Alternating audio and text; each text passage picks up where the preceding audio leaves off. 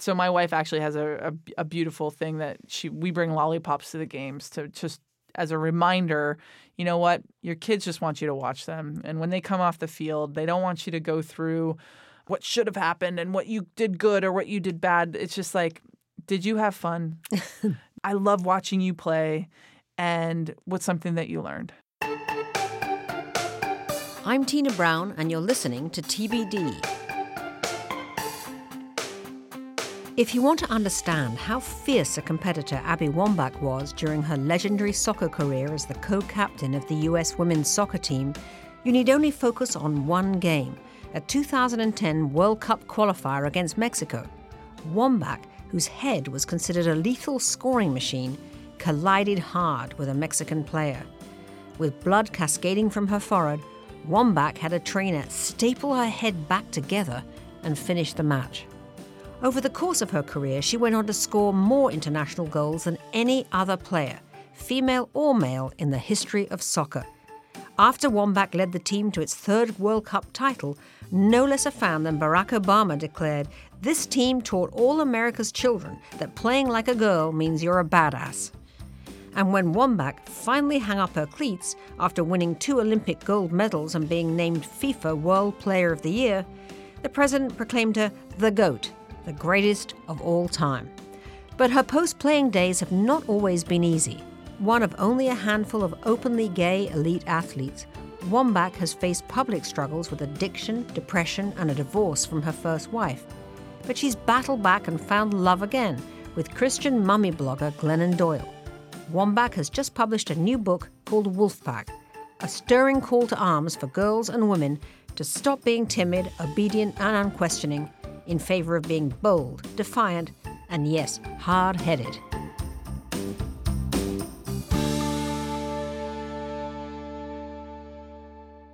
If I asked you how many subscriptions you have, would you be able to list all of them and how much you're paying? If you would have asked me this question before I started using Rocket Money, I would have said yes. But let me tell you, I would have been so wrong. I can't believe how many I had and all the money I was wasting. Rocket Money is a personal finance app that finds and cancels your unwanted subscriptions, monitors your spending, and helps lower your bills. Rocket Money has over 5 million users and has helped save its members an average of $720 a year with over 500 million in canceled subscriptions. Stop wasting money on things you don't use. Cancel your unwanted subscriptions by going to rocketmoney.com slash Wondery. That's rocketmoney.com slash Wondery. rocketmoney.com slash Wondery.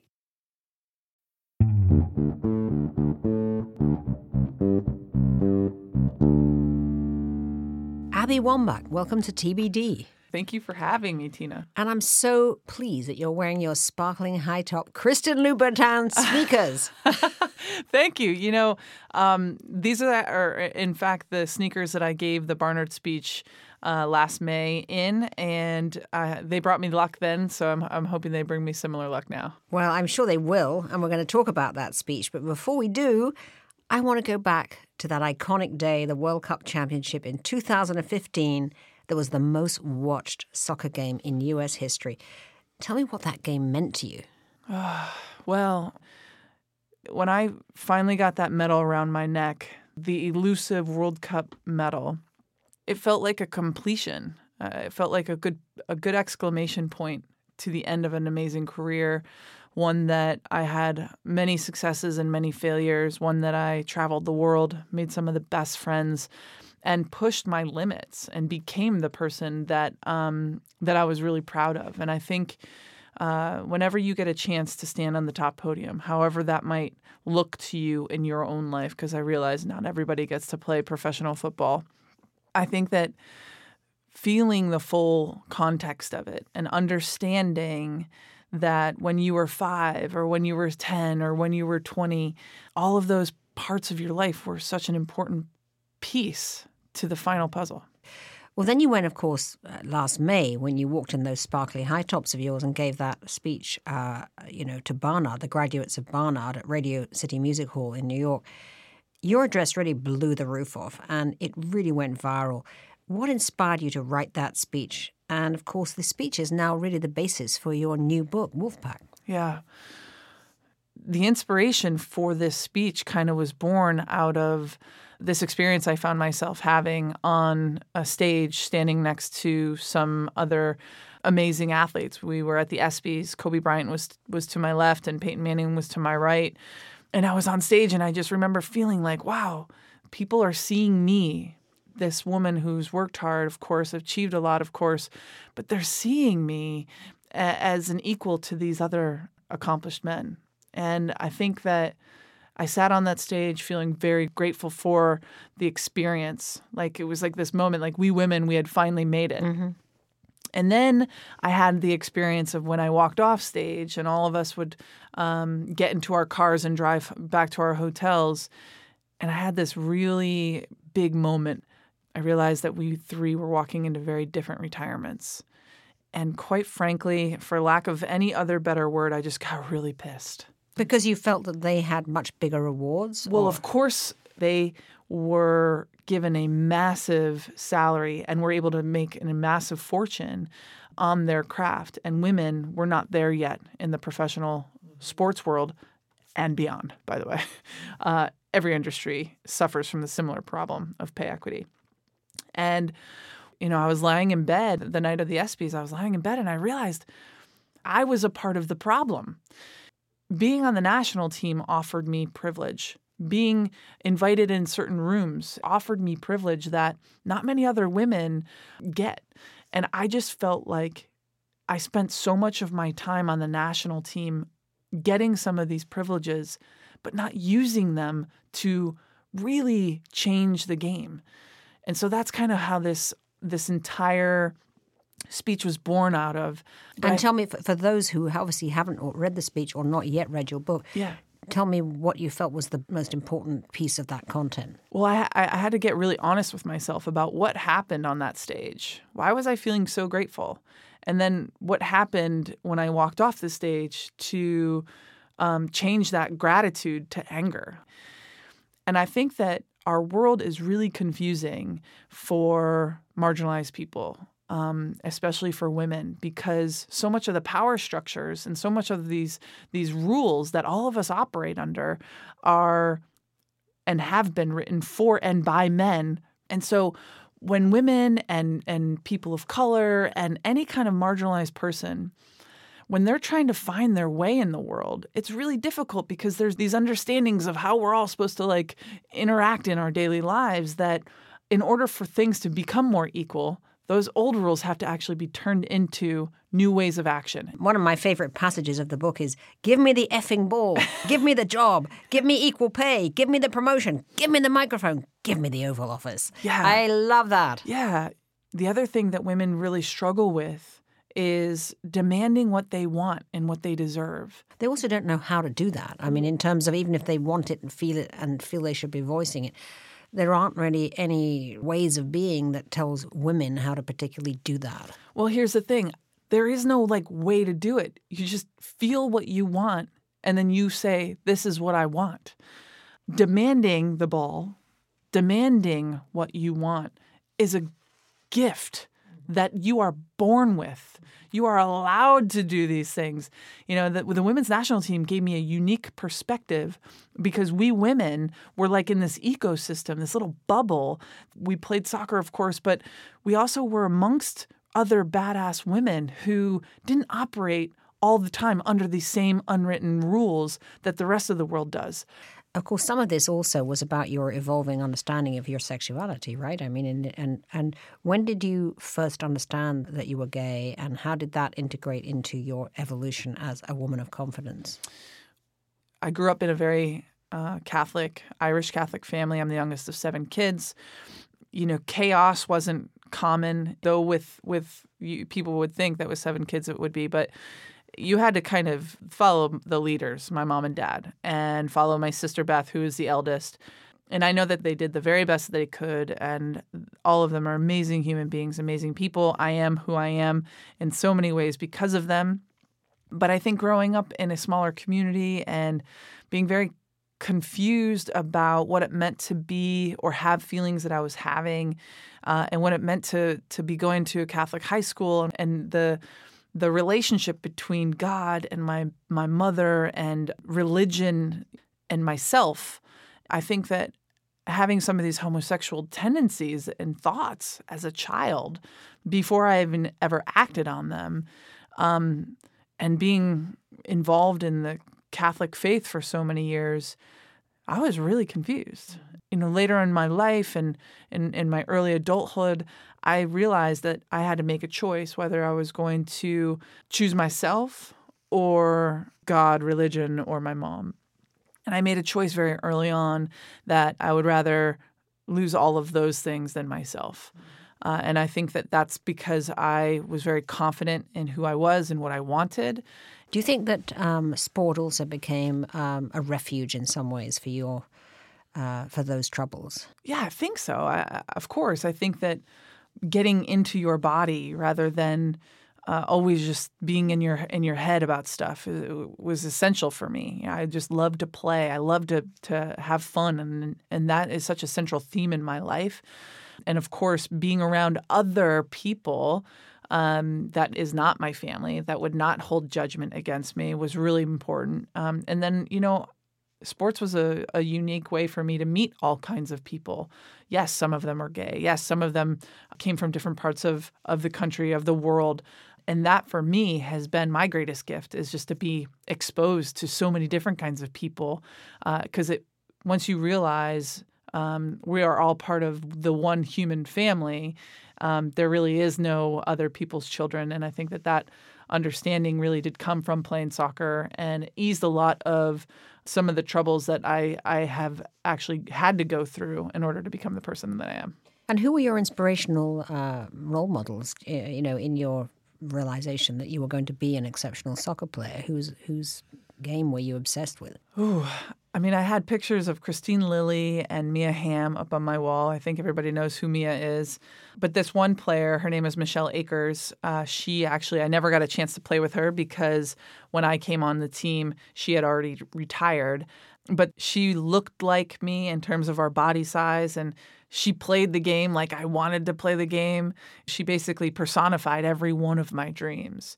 And the other side of that too was that I listened to the way that her her former teammates talked about her, how they revered her, not just her talent, but the person that she was and how she really raised the level of everybody around you. That's kind of my definition of of great leadership is how well they are able to to raise the level of the people around them. Did you ever forge a personal connection with her?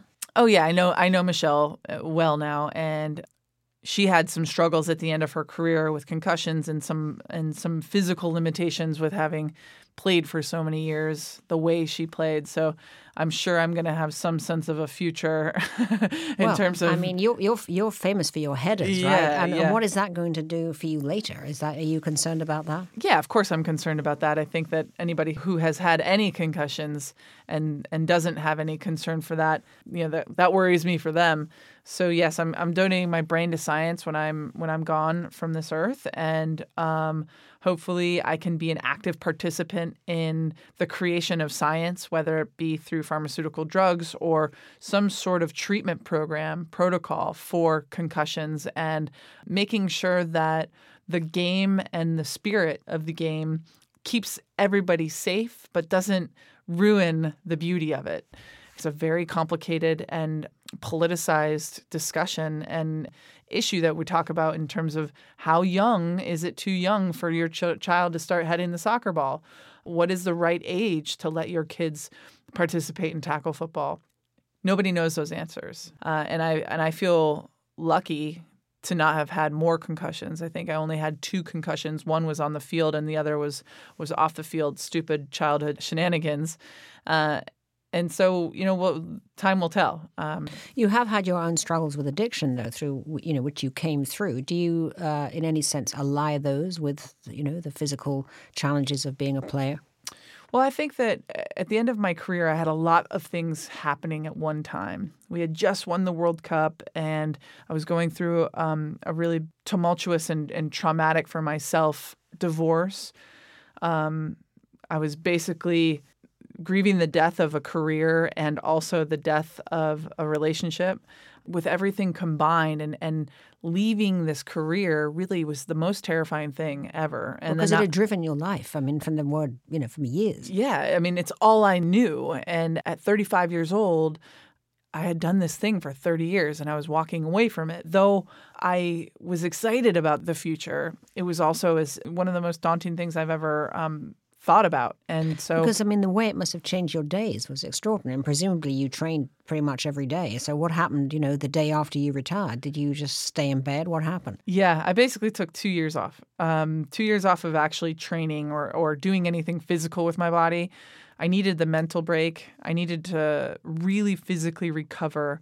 And, you know, I'm glad that I did that, mostly because I feel like it is now my choice you know, when you do professional sports, there's so much external pressure, external motivation for you to succeed, whether it be through money or through playing time or through uh, being the one that gets chosen for the team or that gets chosen to score the goal or whatever it is. I feel like as I started to progress in my career, and in my retirement, I had to really figure out how to internally motivate myself. So I've done a lot of deep work over the last couple of years, and I'm still in the process of figuring out this fitness thing. I mean, it is the hardest thing to get up and, and motivate myself to stay physically active. Do you ever play soccer just for fun? Well, it's interesting. It's no it's no longer fun for me because the way I remember playing, the way I remember it being fun was when I was able to move quicker around the field. I was more agile and I wasn't like terrified of like injuring myself like I am now. And then when you put yourself in an environment where it's a lot of pickup, where other people don't really know how to play the game as well, and they know that I'm on the field, so some of the guys are trying to two foot tackle me and you know send me up into the bleachers. It's not as fun. It's just not as fun. I'm not as good so it's just not as fun. And You're too much of a perfectionist. exactly. Too competitive. Of course, one of the big things that happened to you in 2016 was, I mean, you fell madly in love, right, with your second wife, Glennon Doyle. Uh, she's a Christian blogger who wrote the best-selling book Love Warrior about her marriage to her then husband. This must have been this just kind of epic connection you made. I mean, what happened when you two met? Yeah, she was releasing a book, I was releasing a book, and we found ourselves in the backstage waiting area to go up to the dais and I mean, it was 10 minutes and it was that was it. Like that's all that it took. What happened in those 10 minutes? Tell me. I mean, uh, what Honestly, was it about her that just made this incredible connection for you? Uh, these are all very good questions and I wish that I had better answers, but I don't know. I mean, it was some spiritual understanding. Like it was as if my body and my soul and my mind like came together and it saw hers all together and it was like, "Oh yeah, we were meant to be doing this whole thing this whole time down here together, but we just had never met."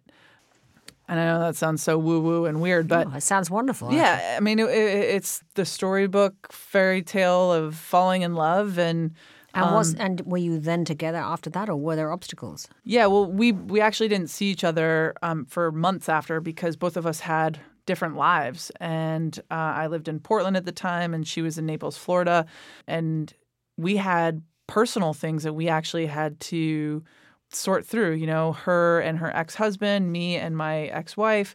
Um, we had to get divorced. I was in the process of it, and she is the same thing and also she has and and her ex-husband Craig, they had three children, so it was very complicated at first, but you know when But you just felt this was this was meant to be and you pursued. Yeah. It, it's surreal and when I look back on it, I'm amazed and so I mean, I thank her and I thank um, the universe every single day for the chance meeting. I mean, I get retroactive stress thinking about, oh my gosh, what if like I didn't go to that event, or what if she didn't show up, or what if? Um, and how um, has it changed your life? How has being with Glennon changed your life? Oh, I mean, it's changed everything. It's changed my complete perspective on the way that I pursue my days, the way that I think about my life in terms of what are wins and what are losses. I understand you officially become a soccer mom. Yes. and how's that? Becoming a soccer mom well, first of all, I became like an insta mom. So it was like, boom, here are your three kids. This is amazing. And then the added bonus to being the mom of these two small children, these two daughters, Chase doesn't play soccer, is that these girls play soccer. And they played rec soccer, which was amazing. So first first year out, I I coached them along with their dad, Craig, and we had so much fun. But you know, I was talking to Glenn and I'm like, you know, I think that they can raise their level. I think rec soccer is amazing and it's important to get kids out and to get them to understand what soccer is all about or or sport is all about. But I felt like there was more that these girls could achieve. So we pushed them into the club travel soccer demographic and they're just thriving, you know? But the problem is that it is really interesting sitting on the sidelines of some of these soccer games. Parents suck. They just suck. They're the worst. They're the worst fans. They they do not know how to keep their mouth shut. Our uh, the the parents on our team are amazing. Um, but you know they can't stop complaining to the referees, and I'll be honest, that's probably more more on me. Um, I need to be a better role model for my children. Don't complain to the referees. So my wife actually has a, a, a beautiful thing that she we bring lollipops to the games to just as a reminder. You know what? Your kids just want you to watch them, and when they come off the field, they don't want you to go through all the X's and O's or what should have happened and what you did good or what you did bad. It's just like, did you have fun? I love watching you play and what's something that you learned?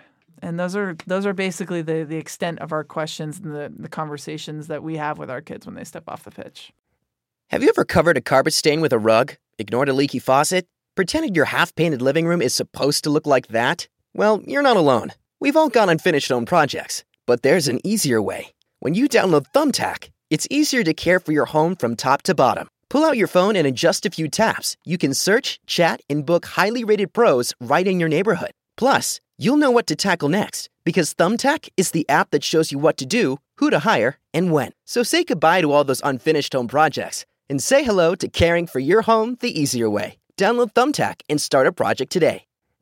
Say hello to a new era of mental health care. Cerebral is here to help you achieve your mental wellness goals with professional therapy and medication management support 100% online. You'll experience the all new Cerebral Way, an innovative approach to mental wellness designed around you. You'll get a personalized treatment plan from a therapist, prescriber, or both in a safe and judgment free space. Your cerebral therapist or prescriber will outline a customized plan with clear milestones along the way so you can get to feeling your best. With Cerebral, you're not alone in your mental health journey. We're here to empower you to live a fulfilling life. So take that first step towards a brighter future and sign up today at cerebral.com slash podcast and use code WONDERY to get 15% off your first month.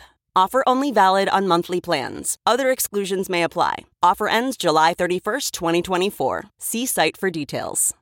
I think a lot of parents would love to know, like, how should they support their kids when they're playing soccer? What What do you want? What should they be doing on the sidelines?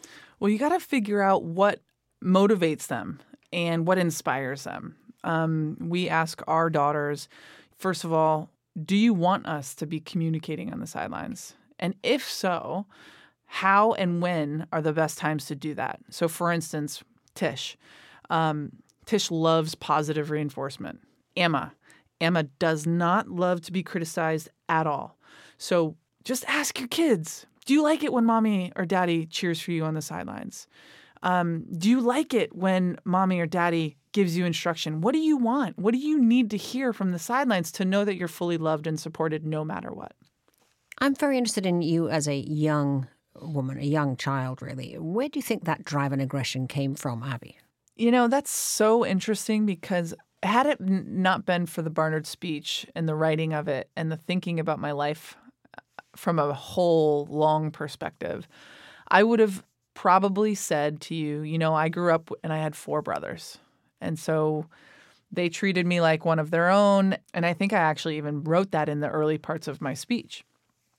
And my wife Glennon said, Abby, don't you see how patriarchal that is?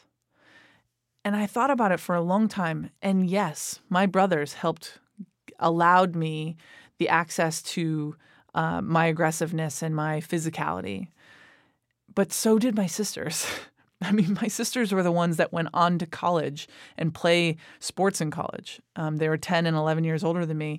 And so they were actually the people that walked the walk before I did and, and played with me outside and, and raised me on so many levels.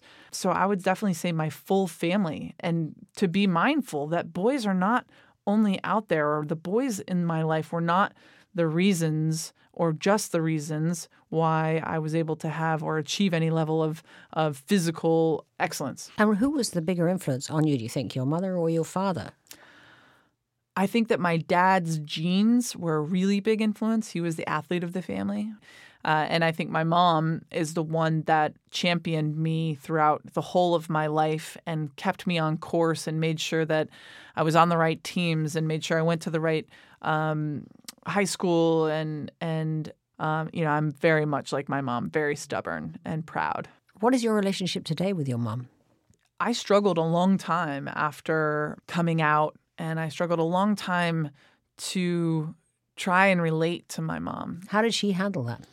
Well, it was hard for her. You know, I, it was in the late 90s, um, early 2000s when I finally was able to, to say the words and come out to my mom.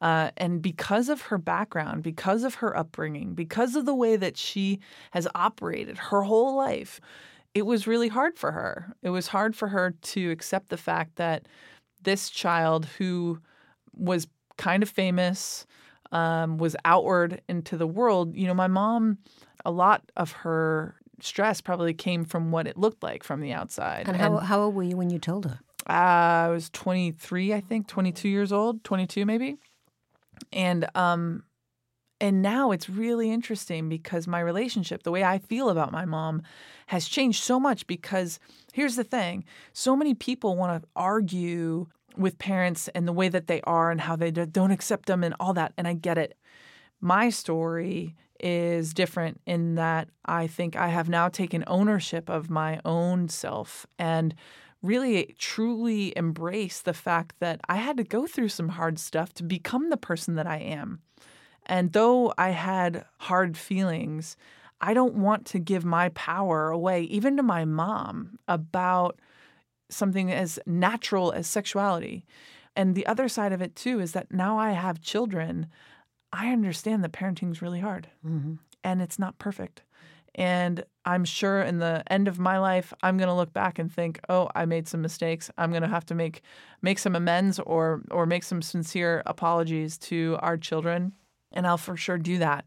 Uh, and so I've I've softened a bunch, and I just I want my mom to know that I'm thankful for the person that she is because the person she is has helped me become the person that I am. So when let's get back to to the messages of your book. I mean, what do you think are the three big takeaways that you want young women to take from this book? Well, I think that making failure, failure is a really tough thing for women because in order for women to succeed, we have this belief system that we have to be perfect. And, you know, men are all over there just taking risk after risk after risk, not worrying about whether they fail or not because they have had an opportunity to fail, to figure out what failing is like and then, right? Women are so terrified of failing because there's this unwritten rule, right? That if women, if you fail, then you're out of the game. But for me, the new rule is when you fail, that means you're finally in the game.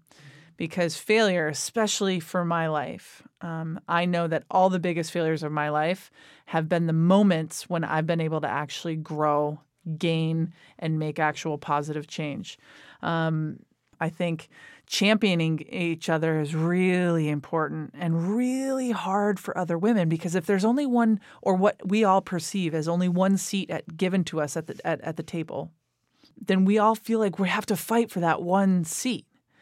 That is a structure that has been set up by the patriarchy to keep women only going after that one seat. How about this, right? I think Ava DuVernay said, rather than trying to break the glass ceiling, I'm just going to go over here and build my own house. Mm-hmm. I think that that is so, so important. And also, how about we try to take some of those seats back for ourselves that the men sit in? Um, and then the final one I would just say is, um, and I think it's the most important one, the one that I felt really connected to throughout my whole career, is this idea of being in a pack. and and finding your own wolf pack is essential to life, whether it be in your community, whether it be at work, whether it be in your home. Um, women have to embrace the challenge and the the charge of leadership in every avenue and every space of their life, uh, and and and finding other people that are doing doing life with you. I mean, that's what makes it so much more worth it. You know, winning the championships and winning the gold medals and and having the career I did was amazing.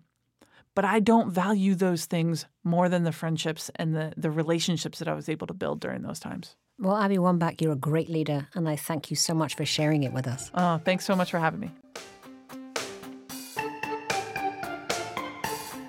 You've been listening to TBD with me, Tina Brown, brought to you by Wondery.